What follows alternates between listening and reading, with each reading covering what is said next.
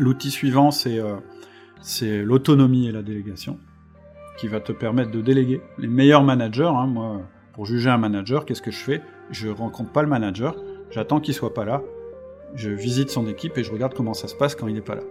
Si ça se passe aussi bien que quand il est là, c'est un bon manager. La maturité d'un manager va vraiment se mesurer à sa capacité à générer des équipes autonomes à qui il peut déléguer les choses.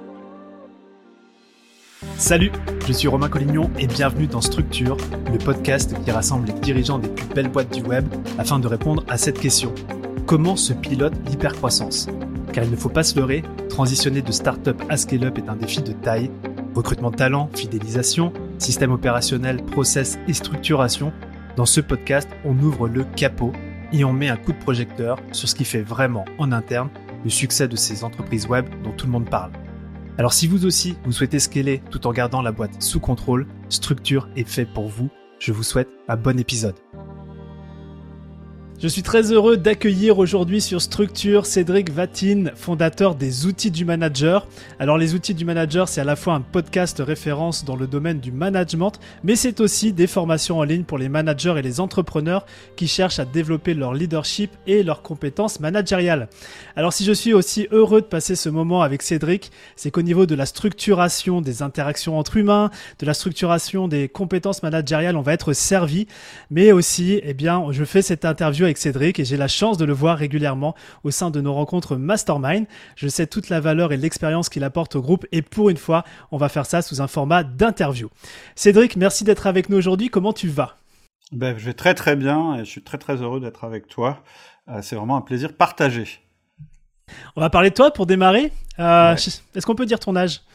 Ah ouais ouais, je peux même le dire moi-même si ça te si ça te te rend la tâche plus facile. J'ai 53 ans, euh, voilà et j'assume très très bien mon âge. Ah, ok. et mon expérience. si, voilà, si je te taquine là-dessus, c'est pour justement euh, l'expérience parce que tu es chef d'entreprise, euh, entreprise au pluriel depuis l'âge de 29 ans. Donc euh, il y a de la bouteille. Et puis tu es l'host du podcast Les outils du manager que tu as créé en 2009. on peut dire que c'est la préhistoire du podcast et, et c'est aussi le, le, podcast qui accessoirement est le plus écouté sur le thème du management en francophonie. Et pour le, le, petit CV, je continue. Tu as développé des formes actions pour les managers, donc des formations qui visent à, être mises en application depuis 2018. Et récemment, en 2021, tu as créé le Ciel, qui est le cercle des entrepreneurs libérés. Tu es aussi dirigeant de tes entreprises avec le rachat récent d'une boîte. Euh, le rachat, c'est d'ailleurs un des sujets que nous a partagé dans le Mastermind 67. Bref, gros CV. Euh, je vais commencer par une question. Comment t'es tombé dans la marmite du management? Alors en fait, c'est ce que tu, tu expliquais tout à l'heure. Moi, à la base, je suis un chef d'entreprise. Et, euh, et donc j'ai commencé euh, en 99 mon métier de chef d'entreprise. Et euh, donc moi je venais euh, d'une école de commerce, enfin un schéma assez classique. Et euh, avant de reprendre ma première entreprise, j'étais j'étais contrôleur de gestion international pour un grand groupe. Je faisais des audits d'acquisition et des audits post post acquisition pour ce groupe. Et euh, donc j'avais, euh, j'irais, des compétences euh, sur la partie finance et sur la partie stratégie.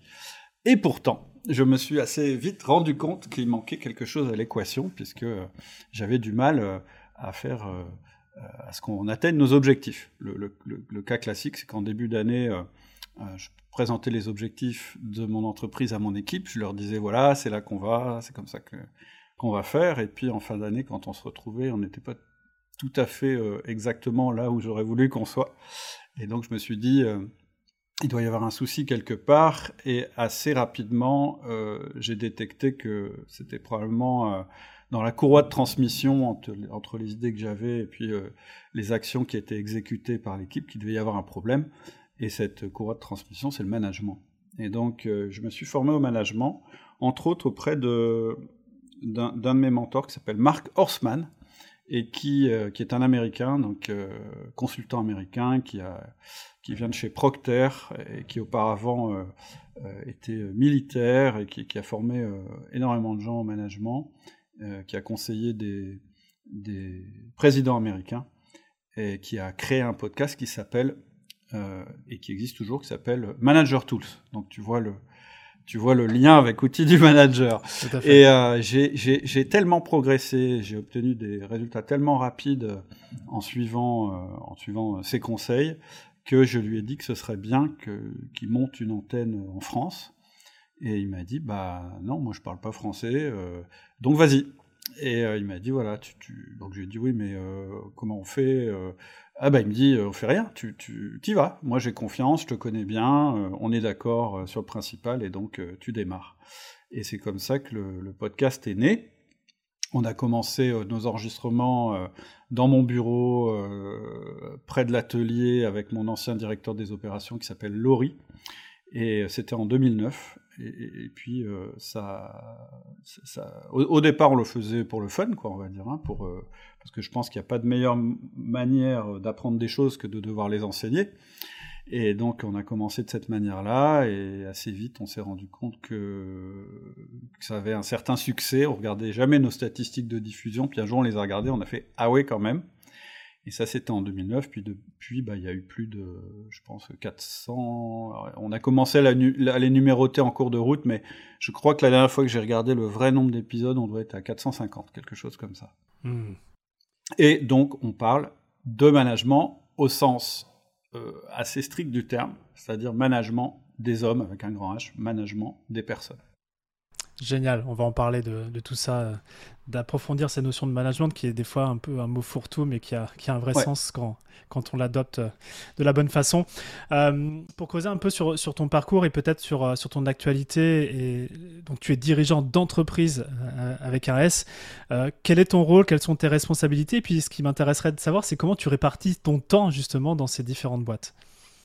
J'ai trois sociétés en, en dur c'est-à-dire avec euh, euh, des bureaux, des unités de logistique, etc. Je viens d'ailleurs d'en racheter une. Tout ça, ce sont, c'est le fruit de, différents rachats d'entreprises. Et puis j'ai une quatrième société qui est un petit peu différente, c'est celle qui héberge l'outil du manager, où là, bah, on propose de, la formation, des podcasts, etc. sur, sur le web. et en fait, on peut voir les choses de cette manière-là. je dirige différentes entreprises qui chacune euh, a une maturité différente. Euh, et donc, euh, comment je répartis mon temps? Eh bien, je passe plus de temps dans les sociétés que j'ai pas encore structurées, c'est-à-dire qui n'ont pas encore atteint la taille critique, qui vont qui vont me permettre de les structurer et donc de déléguer.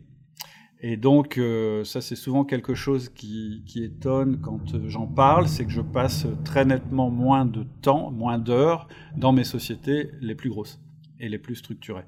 Et pour répondre concrètement, hein, ma semaine, comment elle se déroule, le lundi, euh, je travaille pas le week-end. Euh, le lundi, euh, je suis plus sur euh, des réflexions sur la stratégie, etc. C'est vraiment une journée que je passe avec moi-même et au sujet de, de, mes différentes entreprises. Le mardi, c'est optionnel, donc c'est soit off ou soit j'ai mis des choses parce que je pouvais pas les traiter ailleurs. Et on est mardi aujourd'hui, jour où on ce podcast. Donc optionnel, super. voilà, excuse-moi, je, je pouvais pas te traiter ailleurs, tu vois, je t'ai fait une place de choix. Parfait. le mercredi et le jeudi, je suis sur l'activité outils du manager et le vendredi, je suis plus sur mes autres, euh, sur mes autres entreprises. Et globalement, quand je, quand je prépare ma semaine, c'est-à-dire que, que, que, je, si tu veux, moi, je programme beaucoup mes semaines. Et, euh, et donc, j'ai beaucoup de choses qui sont récurrentes. J'appelle ça des, des rituels dont, dont, le management fait partie. Et mon objectif, c'est jamais d'avoir plus de 50% de taux de saturation global sur ma semaine. Pourquoi? Parce que je veux laisser de la place. D'abord, j'en ai besoin. J'ai besoin de ces respirations. J'ai besoin du vide. Et je pense que euh, un dirigeant qui manage bien son agenda, pour moi, c'est impératif qu'il ait des moments où il se passe rien. Euh, c'est la première, euh, première raison. Et la deuxième raison, c'est que plus tu remplis ta semaine, moins tu es flexible. Et donc, plus tu, moins tu es capable, pardon, de saisir l'opportunité qui passe. Et je pense que l'équilibre dans la gestion du temps, c'est l'équilibre entre, alors moi j'appelle ça le, le, chronos et le kairos, mais en résumé, très simplement, le chronos, c'est un des dieux du temps, c'est celui qui fait que tu gères ton temps, que tu es hyper efficace, et je pense que je suis très efficace dans ma manière de produire, mais je peux pas être hyper efficace pendant plus de 50% de mon temps. Je pense que après mon donc c'est une chose. Et puis le kairos c'est le dieu de l'opportunité, c'est-à-dire c'est tu dois être capable et tu dois être disponible euh, pour saisir une opportunité de développement, pour faire un, un podcast avec un copain, pour euh, euh, écouter un de tes salariés quand là maintenant il a besoin que tu l'écoutes, etc., etc. Et, tu verras, parce que je pense qu'on va parler de structure, je pense que cette, séparation entre les moments où on est très efficace, très structuré, et puis euh, la capacité aussi à un moment d'être moins structuré, eh bien, elle doit se retrouver aussi dans l'entreprise, parce que je pense que c'est ce qui fait son antifragilité. C'est ce qui fait qu'elle euh, pourra s'adapter aux évolutions du monde. Et, et parfois, euh, trop de structure euh, peut empêcher, peut, peut aller à l'encontre de cette adaptation nécessaire. Mmh. Okay. Il faut les deux. Bah écoute, ça tombe bien. Hein. On a un podcast qui s'appelle Structure. Et, euh, et franchement, j'ai envie de, profiter de t'avoir sous la main pour, pour qu'on fasse vraiment le point sur ce, ce topic du management. Hein. Je le disais, c'est un terme qui parfois est passe-partout, euh, qui, était, euh, qui avait la hype de je ne sais plus en quelle année. C'est pourtant un élément clé dans, dans la structuration et, dans le développement des humains, tu l'as mentionné. Est-ce que je pourrais avoir ta définition du management? Alors, pour moi, le management, c'est la gestion des hommes, avec un grand H et euh, c'est ce qui permet d'obtenir deux résultats. Euh, moi, j'appelle ça, je simplifie, mais c'est pour bien, bien indiquer que, que, je ne que je suis pas théorique, je suis vraiment dans le pragmatique. Et le but du management, c'est d'obtenir des personnes qui sont dans ton entreprise les deux R du management. Le premier R, ce sont les résultats, le deuxième R, c'est la rétention. C'est-à-dire que on peut parler des heures sur la manière de manager. Moi, j'aime bien euh, demander à des chefs d'entreprise ce qu'ils attendent de leur manager. Et en général, ce qu'ils me répondent, c'est, quand je leur dis comment tu juges un bon manager, ils me répondent, bah, c'est quelqu'un qui obtient des résultats. Donc, un, il faut obtenir des résultats. Okay. Mais deux, il ne faut pas cramer son équipe en le faisant. D'où le sens du deuxième R qui est rétention. C'est-à-dire que, euh, oui, tu peux obtenir des résultats en pressurisant les gens, euh, en ayant un turnover, turnover élevé, mais en termes d'efficacité, c'est vraiment pas ce qui marche le mieux. Et donc, ça, ce serait ma déf définition du management. Euh, et puis, euh, ce que je peux ajouter, c'est que euh, pour moi, l'humain, le, le, système humain d'une entreprise, c'est le master system. C'est-à-dire que tu peux avoir des méthodes pour vendre, tu peux avoir des méthodes pour faire du marketing, tu peux avoir des méthodes pour faire de la compta, de la logistique, etc.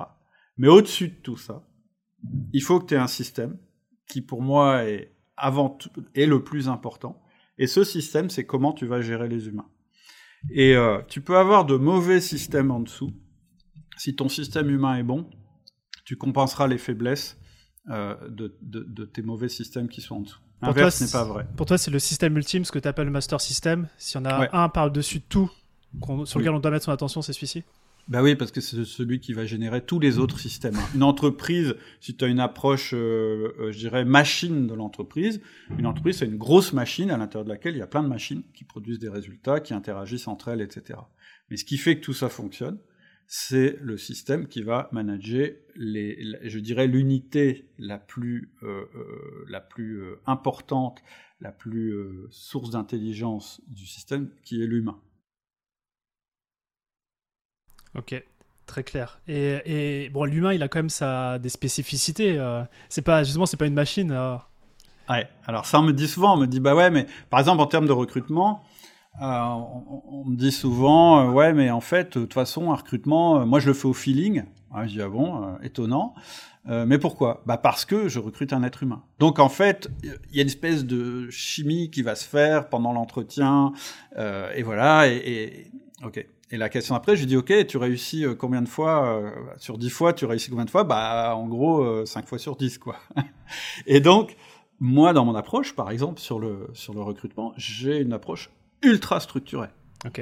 Euh, ultra scientifique.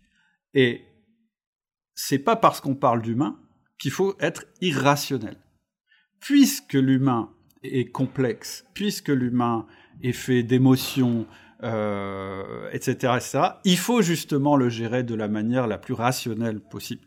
Et donc, le bon management, c'est celui qui arrive à mélanger cette rationalité, mais en laissant une place aux émotions, euh, à la compréhension profonde de comment fonctionne un humain. Et donc, pour moi, le management, il y a deux aspects. Il y a un aspect très rationnel, qu'on va appeler structure ou qu'on va appeler système, moi j'appelle ritualisation, C'est ce que tu partages dans les outils du manager, par exemple Exactement. L'ensemble des outils que tu vas utiliser, ils appartiennent soit à la famille de la structure, c'est-à-dire comment euh, comment je gère les personnes, comment je fais une réunion, euh, combien de fois je vois les personnes par semaine, comment je recrute, etc.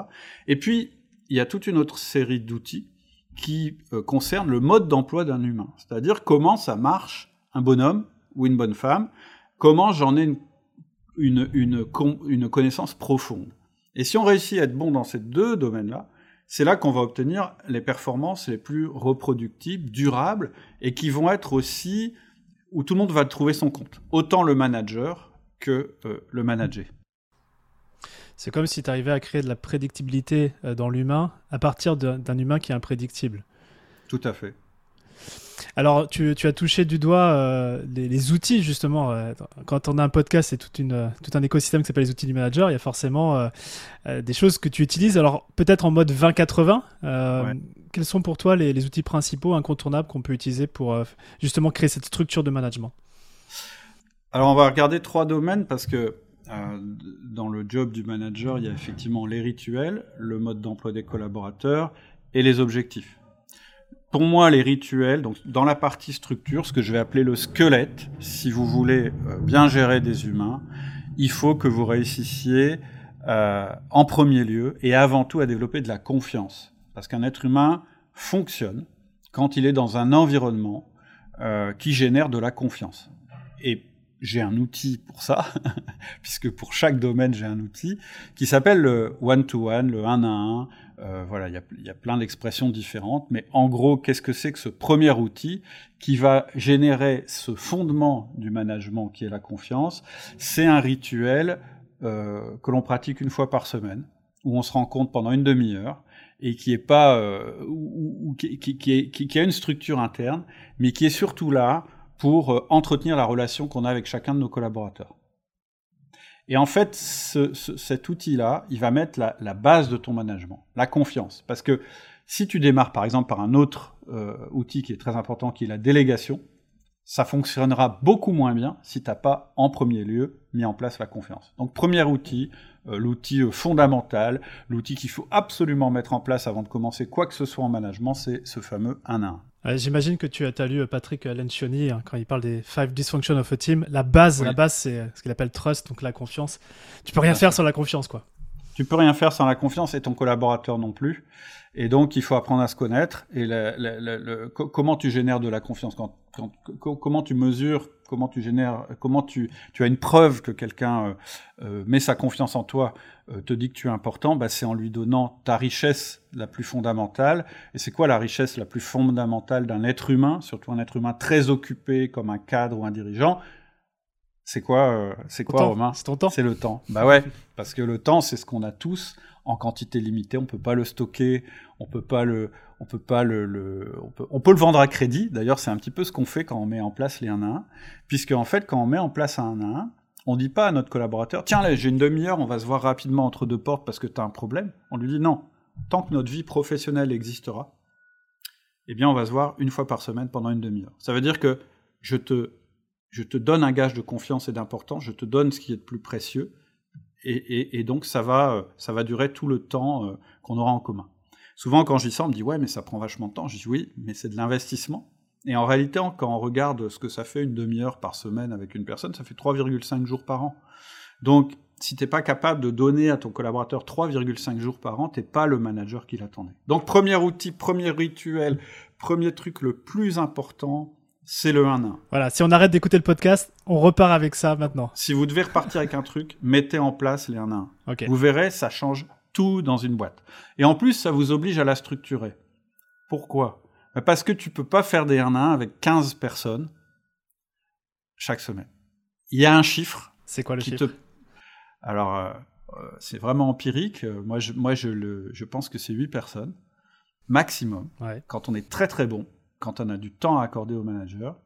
Et en général, moi, euh, en termes de collaborateurs proches, euh, je conseille plutôt 5. Et d'ailleurs, ça m'a été confirmé par euh, quelqu'un qu'on entend pas mal à la radio en ce moment sur l'Ukraine, qui est le général Desportes, et à qui j'ai demandé, parce que je me suis dit, bon, dans l'armée, ils doivent être super structurés, et tout ça, donc ils peuvent gérer 20 personnes à la fois. Et lui me dit non, c'est 5.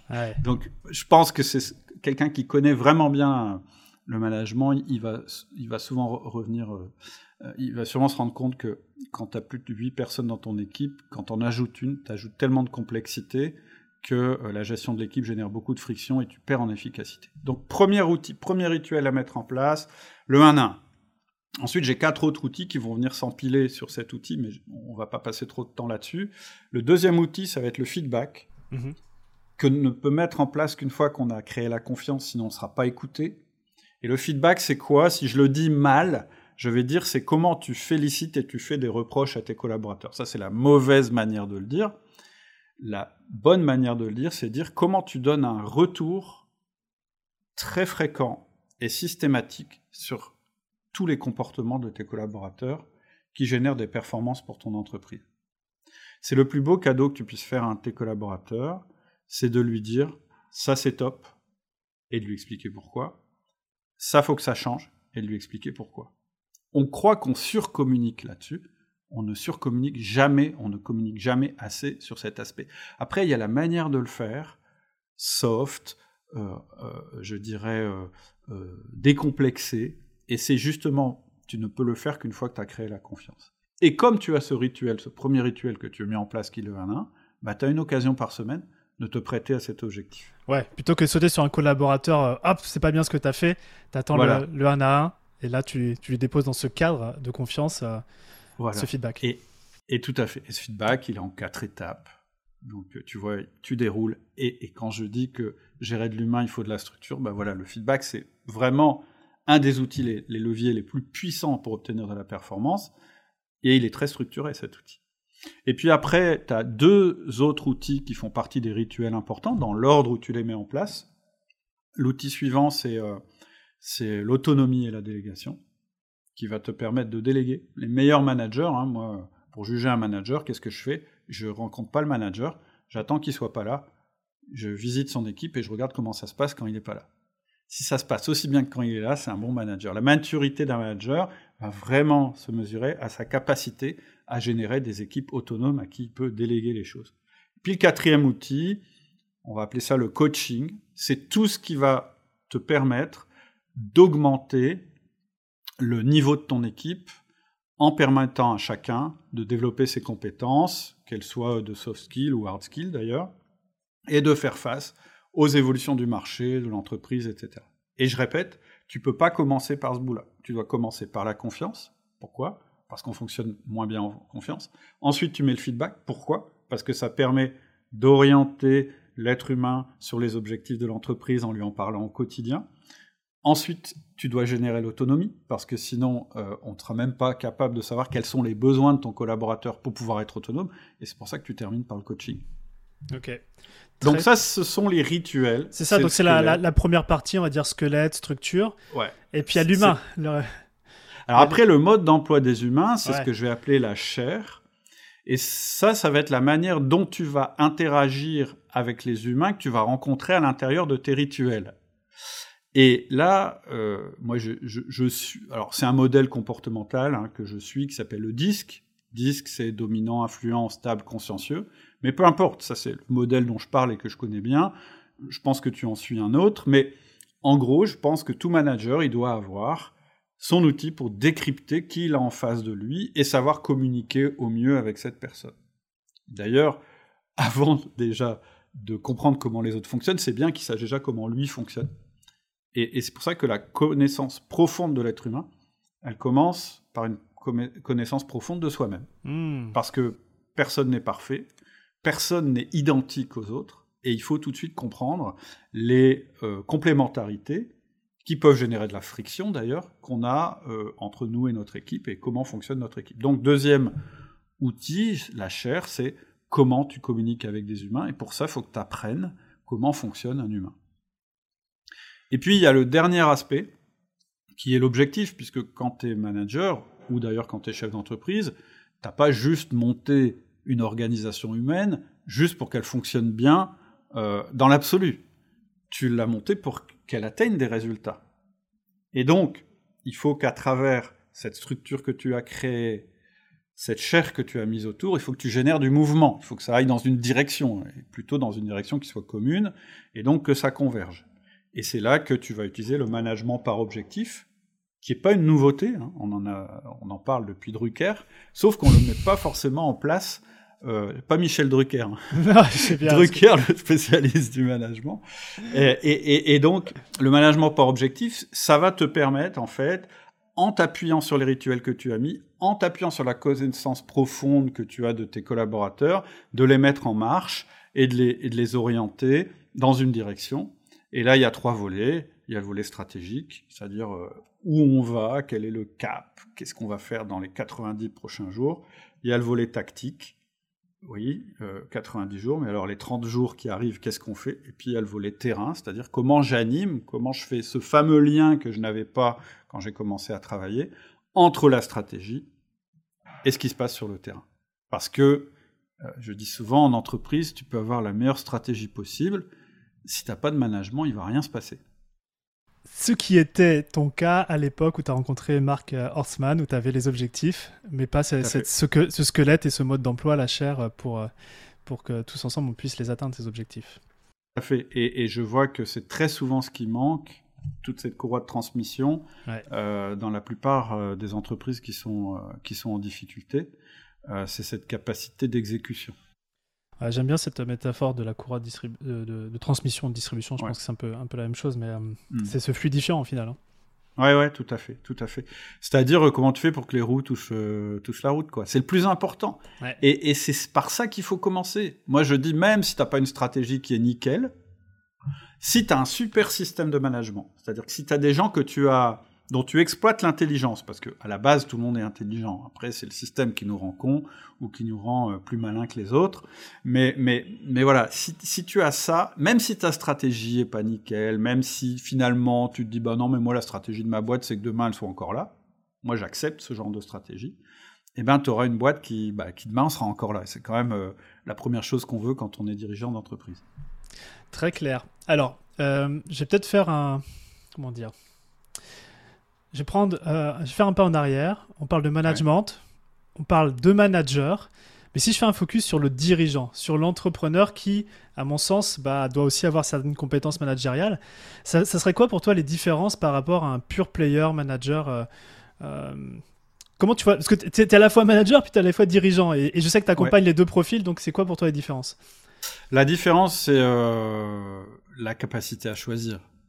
Euh, c'est-à-dire que, c'est-à-dire euh, la capacité à choisir jusqu'où tu veux aller dans ta pratique du management. Je pense qu'un dirigeant, euh, on en a déjà discuté pas mal tous les deux, puis on a lu les, mêmes bouquins sur le sujet. il y a cette dichotomie entre le visionnaire et l'intégrateur, mm-hmm. où on dit que le visionnaire, c'est celui qui va développer la boîte, c'est celui qui est sur le pont, c'est celui qui, qui va transmettre, je dirais, l'énergie dans l'entreprise. Et puis, tu as l'intégrateur qui est celui qui assure le quotidien, qui fait en sorte que les projets se réalisent, etc. Une autre dichotomie qu'on peut avoir, c'est bah, est-ce que tu es leader ou est-ce que tu es manager, etc. Ce que je veux dire, c'est que dans, le, dans les deux cas, tu dois faire du management. La différence, en tant que euh, chef d'entreprise, puisque là on s'adresse à des chefs d'entreprise, c'est qu'il faut que tu saches ton profil. C'est pour ça que la connaissance profonde euh, des autres, elle commence par soi-même.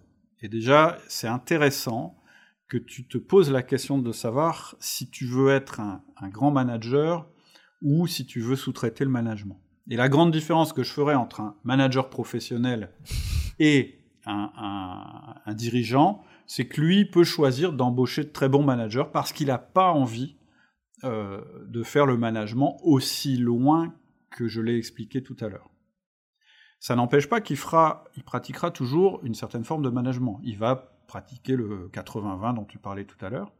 Et que je pense que le premier outil dont j'ai parlé, qui est le 1 à 1, c'est une base qui crée de la confiance avec les autres. Donc un dirigeant, faut qu'il fasse des 1 à 1. Faut qu'il fasse des 1 à 1 avec son équipe rapprochée, même si son équipe rapprochée, ce sont eux de très bons managers qui vont mettre en, enfin, qui vont mettre euh, euh, en place, euh, le quotidien de l'entreprise. Mmh. Première chose. Ensuite, je pense que l'autre point commun, et, là, je veux dire, c'est utile à la fois pour le manager salarié et pour le dirigeant, c'est cette connaissance profonde de l'être humain, parce qu'au fur et à mesure où ton entreprise va se développer, tu risques de perdre le, le contact avec, euh, avec la réalité du terrain. Et moi, les dirigeants euh, responsables de grosses entreprises, c'est-à-dire de boîtes où, où il y a... Euh, alors, plus elle est grosse, plus ça se développe, mais je dirais à partir de 200, 300 personnes, tu commences à avoir des strates managériales où tu es isolé de ce qui se passe vraiment dans ta boîte. Et pourtant, en tant que dirigeant, tu es garant de ce qui se passe dans ta boîte. Tu restes le responsable de la culture de ton entreprise. La définition de la culture de l'entreprise, c'est pas ce qui est écrit sur le papier glacé, sur ton site web, etc. La définition de la culture d'une entreprise, c'est la somme des comportements qui se passent dans cette entreprise. C'est l'expérience que les gens ont quand ils sont dans ton entreprise qu'est-ce qu'ils font, quelles sont leurs interactions, comment ça se passe, etc. D'ailleurs, si tu as une bonne culture d'entreprise, c'est-à-dire une bonne expérience employée, tu auras sûrement une bonne expérience euh, euh, client aussi. Mais, voilà, tu es, garant de cette culture et pourtant, tu es isolé de cette culture à un moment quand, quand ton entreprise grossit. Et donc, ton enjeu au niveau de la connaissance des humains, il va être de savoir bien t'entourer. Et savoir bien s'entourer, en fait, c'est à la fois de savoir qui sont les piliers dans ta boîte, de savoir les écouter, de savoir comment ils fonctionnent, et de faire en sorte qu'ils te disent la vérité. Donc, les compétences de management que tu dois avoir quand tu es dirigeant et que ton entreprise a grandi et, qu'elle a grossi, ça va être avant tout comment créer cette confiance réciproque avec ton comité de direction euh, en comprenant toi comment tu fonctionnes, mais aussi en comprenant eux comment ils fonctionnent, en sachant t'entourer de personnes différentes de toi, qui n'ont pas le même profil, qui donc vont quelquefois pas être d'accord avec toi, et c'est intéressant. Et surtout, à qui tu laisseras dire la vérité, parce que sinon tu prendras de mauvaises décisions. On a un exemple actuellement euh, de quelqu'un euh, qui, qui, peut-être à un moment euh, a oublié de s'entourer et d'écouter ce qu'on lui disait, et ça, ça fait des catastrophes. Euh, voilà, ça fait, ça, génère euh, des mauvaises stratégies et surtout des, des, stratégies qui mènent euh, à la catastrophe. Donc, pour que tu puisses vraiment jouer tes rôles de dirigeant, c'est-à-dire être garant de la culture de ta boîte et la réalisation de sa vision et de ses objectifs, oui, il te faut une structure, on est d'accord, mais il te faut aussi et surtout les bonnes personnes dans ta structure pour la faire fonctionner. Des gens en qui tu puisses avoir confiance et qui aient confiance en toi pour te dire toujours la vérité. C'est Drucker, euh, celui dont on parlait tout à l'heure, qui disait... Peter, le Peter. Peter Drucker. Pour, pour, qui, alors je connais plus la, situation, la citation exactement, mais il disait une entreprise a besoin de structure de, pour, euh, pour être stable et pour être euh, solide, et elle a besoin de chaos pour pouvoir évoluer. Ouais. Et, et c'est ce que je disais tout à l'heure, c'est vrai dans ta vie, euh, si, tu remplis ton agenda euh, de certitudes et de choses qui se, bah, tu vas plus pouvoir évoluer, donc en fait tu vas stagner. Et, mais, mais en même temps, si tu n'as pas cette stabilité, tu seras, tu seras pas euh, capable de faire place au chaos et de mmh. faire place à l'évolution de ton entreprise. Mmh. Je reviens sur le dirigeant entrepreneur. la vérité, moi c'est quelque chose qui me parle beaucoup et j'ai le sentiment que certains dirigeants est-ce que c'est une histoire d'ego, une histoire de coachabilité ne sont pas forcément prêts à entendre cette vérité tu as, déjà eu ce, genre de cas avec les, entrepreneurs avec qui tu travailles? Mais même moi, ça, m'arrive régulièrement.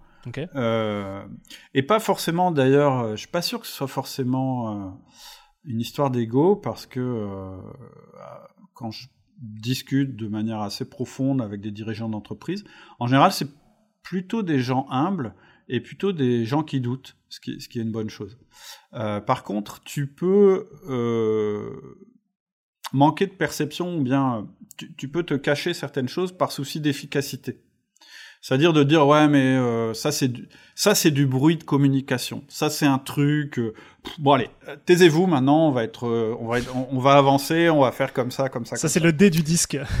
voilà, tu vois voilà, donc le disque dominant, c'est quelqu'un qui souvent va faire ça, c'est-à-dire que euh, c'est quelqu'un qui est orienté résultat, tu vois. Moi, je, suis, je suis de ce profil-là, et donc à un moment, euh, voilà, faut faut y aller, quoi. Et, malheureusement, je me dis non, mais lui, il est toujours en train de me dire comment ça va pas marcher, donc euh, il m'énerve, je vais pas l'écouter, et finalement, euh, j'aurais peut-être dû l'écouter quelques fois. Donc, tu vois, souvent, ça peut être par souci d'efficacité. Tu vois, le, le, reproche qui est fait souvent aux dirigeants, c'est ça. C'est ouais, il a l'impression de tout savoir. Euh, et, je pense que ça, peut être d'autres aspects qui te font euh, ne pas écouter euh, la vérité qu'on est en train de te dire. Mm. Ça dépend de ton profil. par exemple, si tu es profil stable, en fait, tu vas avoir une tendance à, à, vouloir reculer le changement en te disant non mais c'est pas possible, ça va, ça va créer de la disharmonie dans ce que j'ai créé, j'ai pas envie de l'écouter. Si tu es consciencieux, ça va être euh, ouais non mais là ce qu'il me dit c'est pas assez rationnel. Donc tu vois, je pense que une fois que tu as compris comment tu fonctionnes, ça te permet aussi d'aller chercher la vérité et d'ailleurs euh, de choisir ou pas d'écouter cette vérité, de dire non non mais oui j'ai vu, il y a ce danger, je vous ai entendu, mais on va prendre le risque. Ouais, mais il y a un coup de projecteur sur la chose. Après, on décide, on décide. Tu disais d'ailleurs en introduction de ma question sur le dirigeant entrepreneur, c'est une question de choix. Donc, euh, effectivement, c'est un coup de projecteur sur, euh, euh, sur une vérité, peut-être. Après, on décide d'en faire quelque chose ou non, mais au moins, on n'est pas dans l'ombre, quoi. Mais par contre, ce qui est important, c'est que tu aies réussi à développer, à travers les rituels que tu as mis en place et les méthodes que tu as mises en place, etc., dans ta structure, ce questionnement à tous les niveaux. Mhm. C'est-à-dire qu'il faut que ça fasse partie de la manière, euh, de la culture de ton entreprise. Et je répète, la culture, c'est pas juste de dire non, mais nous on regarde la vérité. C'est non, c'est les comportements. Qu'est-ce qu'on fait exactement dans la boîte pour regarder la vérité, pour s'adapter en permanence? Je te donne un exemple, le management par objectif. Moi, dans ma boîte, je l'articule en 90 jours. Qu'est-ce que ça veut dire? Ça veut dire qu'on prend des décisions au début des 90 jours et pendant 90 jours, on va essayer de se tenir aux décisions qu'on a prises. Et si quelque chose vient en contradiction avec l'idée qu'on a prise, ça s'appelle un obstacle. Mais si cette chose-là, elle revient tout le temps, c'est plus tellement un obstacle. C'est peut-être quelque chose qui justifie qu'on change notre stratégie. Tu vois, donc, derrière cette théorie de dire oui, il faut qu'une entreprise s'adapte en permanence, mais en même temps, il ne faut pas que ce soit une girouette qui, euh, à la moindre vague, euh, change de cap, etc. Ok, ça c'est du pipeau. Comment on fait en vrai? Eh ben, on le fait à travers la structure et les rituels qu'on aura mis en place. Ouais, tout à fait. Nous, notre approche, on a pareil une approche 90 jours. Euh, c'est nos rocks, on appelle ça des rocks, des objectifs, euh, la clé. Et il s'en passe toutes les semaines des, opportunités de faire les choses différemment. On les met sur une voie de garage, voilà, dans un, on les parque dans, dans, un projet. Et au moment de revisiter le, prochain quarterly, les prochains 90 jours, c'est là on va justement euh, voilà, prendre le temps de se dire est-ce que ça, ça peut devenir un, prochain rock pour le prochain trimestre? Mais généralement, mm. les obstacles, on n'est pas obligé de les résoudre dans, dans l'immédiateté. Certaines, certaines fois, oui, mais des fois, on peut prendre son temps. Ouais, je suis d'accord avec toi. C'est-à-dire que, est-ce que cet obstacle, est-ce que réellement il m'empêche d'atteindre mon cap? Dans ce cas-là, je suis en tactique. je dis, bah, je le contourne. Ou je suis en terrain et euh, j'ai un autre plan d'action. Et puis, euh, euh, il y a aussi, par contre, quand on est sur 90 jours, ça a aussi une autre vertu, c'est qu'on ne persiste pas dans, une voie parce que on, on a déjà engagé de l'investissement dans cette voie. Il y a un moment où il faut être capable de se dire, OK, on a vu pour voir, on a cru que c'était, mais ça marche pas. Donc j'ai le droit aussi de remettre en cause mes, mes rocks tous les 90 jours. C'est si j'ai, tu, sais, c'est le bouquin de Seth Godin qui s'appelle The Deep. Je sais pas si tu connais. Ou alors c'est un tout petit bouquin, moi c'est ça que j'aime bien, puis c'est très visuel. Où en fait il explique que euh, les meilleurs gains tu les as souvent au moment où, où, où tu aurais été tenté d'abandonner. Et donc l'enjeu, ça va être de se dire, est-ce que j'abandonne ou est-ce que je persiste Mais au moins de se poser la question. De pas abandonner au moindre obstacle, mais aussi de savoir persister en se disant non, non, mais allez, on remet dessous dans le machin parce qu'on y croit. Ok, très clair. Nous, ça nous arrive dans les rocks d'avoir. Euh, on, fait ça en anglais, mais on appelle ça out of scope, c'est-à-dire à la fin du trimestre, on s'est rendu compte que c'était pas une bonne idée d'y aller sur ce trimestre précédent, et puis voilà, c'était ah en, dehors du scope, donc c'est ok. Hein. Ouais. Et puis c'est une stratégie. Euh, euh, c'est une stratégie antifragile. C'est-à-dire que pour que ton système fonctionne et persiste dans le temps, il faut que régulièrement tu prennes des risques dont euh, l'issue euh, est asymétrique. C'est-à-dire que ton risque ne doit pas être de perdre ton entreprise, ce sera embêtant, euh, mais tu vas perdre quelque chose qui va pas remettre en jeu ton entreprise. Ça, ça c'est la partie risque. Par contre, le gain, il peut être complètement disproportionné. la meilleure décision qu'un dirigeant puisse prendre, c'est quand même de tester quelque chose qui, si ça marche pas, c'est pas grave. Par contre, si ça marche, c'est un énorme carton. Et souvent, le développement des entreprises et des personnes, il se fait comme ça. Tu tentes des trucs, il y en a 90% qui marchent pas, Mais quand il y en a 10% où c'est le jackpot, eh ben, tu es toujours vivant le lendemain. Très clair. J'aime ça, j'aime cette approche. Euh, Cédric, si c'est OK pour toi, j'aimerais qu'on prenne ce dernier virage de, de l'interview. J'aime, bien finir avec des, des questions euh, classiques de structure, mais dont les réponses sont toujours euh, novatrices. est-ce que tu pourrais nous parler un petit peu du, du stack d'outils Qu'est-ce que tu utilises? Alors, pas des outils forcément managériaux, mais la façon dont tu, tu pilotes la boîte, comment tu structures la boîte? En fait, c'est ce que je disais tout à l'heure, hein, je vais être cohérent avec ce que j'ai dit tout à l'heure. Moi, je pilote ma boîte avec mes rituels de management. Mmh. Euh, c'est-à-dire que euh, dans mon équipe, je m'efforce qu'il y ait toujours un relais de communication euh, pour aller jusque 8 personnes. pas forcément un manager d'ailleurs, hein, c'est pas forcément une relation hiérarchique, il peut y avoir une relation simplement de communication. Et c'est comme ça que je vais. voilà, c'est pas. Je suis désolé, je ne donne pas des outils techno, parce que euh, les outils techno, pour moi, c'est accessoire. C'est ultra important, ultra utile. Par exemple, de pouvoir faire un 1 en visio euh, euh, plutôt que pas faire un 1, il vaut mieux faire en visio. Enfin voilà, mmh. je n'oppose pas les choses, mais ce qui structure ma boîte, c'est vraiment le système de management. Et c'est un peu ce que je te disais tout à l'heure, c'est-à-dire ces rituels de management, dont le rituel minimal qui est le 1 à 1, et puis j'ai une réunion d'équipe, et en fait, cette réunion d'équipe, elle est le sujet de la réunion d'équipe, bah, il, dépend si on est dans un temps stratégique, dans un temps tactique ou dans un temps terrain. C'est hyper simple, mais je, dis, je dirais que ça vaut tous les outils techno que tu pourras trouver. Tu sais, la simplicité, euh, des fois, c'est juste... Euh, simplicité, c'est l'ultime sophistication, donc... Euh, tu prêches un convaincu. Est-ce qu'il y a une ressource, toi, qui t'a aidé en termes de structuration? Voilà, un livre qui t'a marqué, alors un podcast, tu peux citer le tien, en tout cas, moi, le tien m'a marqué. Euh, un mentor, peut-être? Euh, Tu pourrais nous partager ça? Alors, euh, un mentor, je parlais de Mark Horstman, c'était bon, c'était un moment, je, crois toujours beaucoup à, ce qu'il dit. après, moi, mon podcast, il sert aussi à une chose dont on n'a pas parlé, c'est de rencontrer des gens qui me font évoluer. Euh, sur ma manière. Ce matin, j'ai fait euh, un podcast sur euh, l'entreprise libérée où j'ai appris beaucoup de choses. Par contre, il y a un livre, ouais, il y a quand même un livre qui m'a marqué. alors, c'est un gros bouquin. voilà, mais je vous encourage à le lire. C'est Antifragile de Nassim Taleb. Euh, et, d'ailleurs, tous les bouquins quasiment qu'il a écrits sont bons. Donc Nassim Taleb, c'est un, c'est un statisticien, enfin c'est un trader qui a utilisé la statistique pour euh, faire des gains euh, quand il était trader, et il est devenu essayiste, philosophe, etc. Donc c'est des gros bouquins, c'est très touffu. Moi, euh, Antifragile, je crois que c'est la quatrième fois que je le lis. À chaque fois que je le reprends, je, je trouve des nouvelles choses. Mais en résumé, qu'est-ce que ça dit? Ouais, Tu pourrais m'éclairer sur la notion d'antifragilité Parce que j'ai le sentiment que c'est un peu opposé, donc... Alors, je vais, je vais, je vais te le dire d'une manière qui, voilà, qui sera pas exhaustive, mais si je te, en, général, si tu demandes à quelqu'un, c'est quoi le contraire euh, de fragile, il va te répondre robuste. Ok? Quelqu'un qui est fragile, c'est euh, bah, quand il a un choc, il est détruit. Et donc, on dit robuste parce qu'on se dit, bah, robuste, quand il y a un choc, euh, ça tient. Il, ne change pas, mm. ça tient. Donc, et en fait, c'est pas ça. Lui, lui, dit, il a créé un terme pour ça, ce qui est euh, l'opposé de, fragile, c'est pas robuste, c'est antifragile. C'est-à-dire que ça se situe sur la même ligne, mais plus loin. Et qu'est-ce que ça veut dire? Ça veut dire que quand il y a un choc, ça en ressort plus solide. Ok? Quelque chose qui est fragile, il y a un choc, il est détruit. Quelque chose qui est robuste, il y a un choc, il change pas.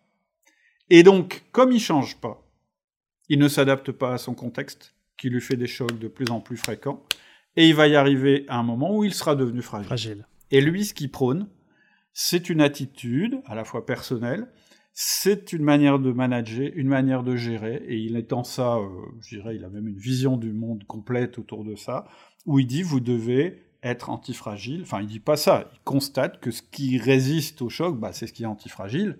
Et souvent, il dit trop de structures, trop de technostructures. au départ, ça donne une image de solidité, mais finalement, ça devient fragile. Et finalement, les chocs s'accentuent, deviennent de plus en plus forts, et finalement, la structure euh, euh, va, se, va se briser. Voilà ce que ça veut dire antifragile. Ben voilà, c'est la base du concept, et je pense que c'est vraiment... Euh, et, ça résonne très fort dans notre monde qui est VUCA, hein, qui est volatile, incertain... Euh, je sais plus tout, voilà, qui, qui s'accélère, qui change en permanence. Tu peux plus rien planifier. Non, es obligé de t'adapter, d'avoir une structure antifragile, très clairement. C'est ça. Et d'ailleurs, les, donc, les outils du manager sont une structure antifragile. Voilà, pourquoi pour, pour, pour, moi, le meilleur moyen, mais ça c'est moi, c'est Cédric Watine qui parle, le meilleur moyen pour que ta structure soit antifragile, c'est qu'elle repose sur des organismes qui sont antifragiles, et l'être humain est un organisme antifragile. Nous, on est toujours là. Pourquoi? Bah Parce qu'on s'est adapté en permanence. Et d'ailleurs, notre corps est fait comme ça. Tu vas, tu, tu sors de l'hiver, tu vas au soleil, tu te mets en plein soleil, tu vas cramer, donc là, tu seras fragile. Par contre, tu t'exposes régulièrement, eh bien, tu vas développer euh, des pigments, etc., qui vont te permettre de t'adapter à l'évolution du, contexte. Merci pour euh, cette petite parenthèse euh, essayiste, très très très claire, reliée au management. Euh, J'aimerais te poser une question un peu dans le futur, que tu imagines que dans un an on se retrouve. Alors on se retrouve plus souvent que dans un an, mais plaisir, spécialement j'ai une bouteille de champagne en l'honneur des outils du manager. Est-ce que tu peux me dire à quoi on trinque spécifiquement et pour trinquer à ce beau succès, quel est le challenge que tu dois résoudre? Alors, pour moi, pourquoi j'ai créé outils du manager En fait, il faut revenir à ça parce que euh, je veux créer la meilleure école de managers. Euh, parce que les entreprises ont besoin des managers pour performer et parce que je trouve qu'en France, euh, on leur fait pas, euh, enfin, on leur rend pas justice. C'est-à-dire que très souvent, bon, c'est tout, on a, on a un petit souci avec l'autorité en France. Et, et, et peut-être que du coup, bah, on a les managers qu'on mérite. Donc voilà, moi, moi, mon objectif fondamental en créant outil du manager, c'était déjà de dire merci aux managers, mais surtout merci aux bons managers, et donc de créer, entre guillemets, euh, des bons managers. Et puis, euh, le deuxième effet qui se coule, c'est que je pense que ça créera des meilleures entreprises, et ça permettra aussi aux chefs d'entreprise qui n'ont pas, pas, envie d'aller très profond dans le management, de, de, recruter des managers qui seront meilleurs. Voilà. Et donc... Le challenge. Euh, le challenge, c'est quoi? Bah, C'est que je structure mon équipe chez Outils du Manager, puisque c'est une toute petite équipe aujourd'hui et que c'est récent que ce soit devenu une équipe. Au début, c'était moi et moi-même. Et donc, mon challenge, bah, c'est un challenge de management. Il faut que je sois le meilleur possible euh, au niveau euh, de ma délégation et, et que j'ai dans mon équipe que des A-players qui vont faire en sorte que cet objectif, on puisse euh, le remplir. Et, voilà, ce seront eux qui porteront cet objectif euh, autant que moi euh, tous les jours. Bah, je, passe l'annonce. si ce que vous a partagé pendant le podcast vous plaît, eh bien, envoyez-lui un petit, un petit email. On mettra ton email dans, dans la description. Avec plaisir. La dernière question que j'ai pour toi, c'est toujours intéressant de refléter sur l'échange qu'on a pu avoir. si tu avais trois conseils clés là que tu as l'occasion de nous partager et que tu souhaites absolument que l'audience reparte avec, ça serait quoi ces trois conseils clés? Alors, mon premier conseil, bah, ça, va paraître un petit peu euh, égocentré, mais euh, pour bien comprendre comment fonctionne un système de management, euh, moi j'ai écrit un, livre qui est gratuit qui s'appelle Le Manager Essentiel. À l'intérieur de ce livre, j'explique comment ça marche le 1 1, le feedback, les quatre outils essentiels du manager. Euh, ce sera peut-être plus euh, et c'est 30 minutes et ça permet de comprendre comment un système comment un système de management peut se créer. Après je prétends pas avoir euh, la science infuse. Moi je sais que ça marche, je l'ai fait des milliers de fois dans des milliers d'entreprises, mais après chacun son système du moment qu'il fonctionne, c'est ça qui nous intéresse. Le manager essentiel. Top. Premier conseil clé, c'est déjà de vous faire dans votre tête une image du, de comment vous gérez les gens dans votre entreprise de manière scientifique et rationnelle. Le deuxième conseil, euh, c'est euh, un truc que j'ai appris euh, dans ma carrière et puis sur, lequel j'en apprends tous les jours. Moins tu grandis, moins ton expertise compte et plus tes relations comptent. C'est-à-dire que je pense que, et, c'est une définition de, de, de j'ai oublié son prénom, du philosophe Valéry, qui dit un chef, c'est quelqu'un qui a besoin des autres. Et ça, je pense que c'est très vrai. Donc, c'est pas un conseil concret, mais mais mais voilà, c'est euh, euh, c'est une manière d'avancer dans la vie, de dire que euh, en fait tu arriveras nulle part tout seul et tu auras toujours besoin des autres. Donc il faut très bien connaître les autres. Et du coup, mon dernier conseil, ce serait de dire bah, le meilleur cadeau que tu puisses faire à ton équipe, si tu es chef d'entreprise ou manager, c'est d'expliquer à tes collaborateurs ton mode d'emploi. Ça t'engage à rien, ça les engage en tout mais si tu leur dis, voilà, j'ai fait mon test disque ou autre, hein, je suis un dominant. Et quand vous venez me voir et que vous me faites du blabla, vous m'expliquez euh, euh, comment on devrait prendre une décision là-dessus, mais sans jamais me dire mais quelle décision il faut prendre, je fonctionne mal. Je suis un dominant. Mettez toujours la conclusion avant de me mettre le raisonnement. Parce que je suis un dé que je fonctionne comme ça. Donc le, vraiment le meilleur, le meilleur cadeau que tu puisses faire à ton équipe, et c'est peut-être euh, un des conseils les, plus importants en dehors du 1 1 qu'il faut absolument mettre en place, c'est connais-toi toi-même et ensuite explique à tes collaborateurs comment tu fonctionnes. Tu leur fais un cadeau. Après, à eux de s'adapter à toi si tu n'as pas envie de trop t'adapter. Moi, je peux comprendre qu'on n'ait pas envie de trop s'adapter. Ok, superbe. J'adore euh, ces, trois conseils pour terminer. Cédric, euh, vraiment merci d'avoir pris le temps de nous partager euh, toute ton expérience. Évidemment, allez faire un tour sur les outils du manager. C'est une, ressource incroyable, mais rien que se faire les, 20-30 premiers épisodes, ça, ça, va faire des deep dives sur ce que tu as pu nous partager, Cédric, aujourd'hui. À très bientôt. Salut. Merci d'avoir écouté cet épisode de Structure. J'espère qu'il vous a plu. Si c'est le cas, parlez-en cette semaine pendant par exemple votre prochain déj entre entrepreneurs. Car chaque boîte que l'on aide à grandir avec cette sérénité qu'apporte la structure est pour nous un succès. Un succès pour le dirigeant et surtout, ne l'oublions pas, un succès pour le bien-être de ses équipes. Maintenant, si vous souhaitez contribuer encore un peu plus à cette mission, abonnez-vous et laissez-moi un commentaire sympa accompagné du fameux 5 étoiles sur Apple Podcast. Ça fait toujours plaisir.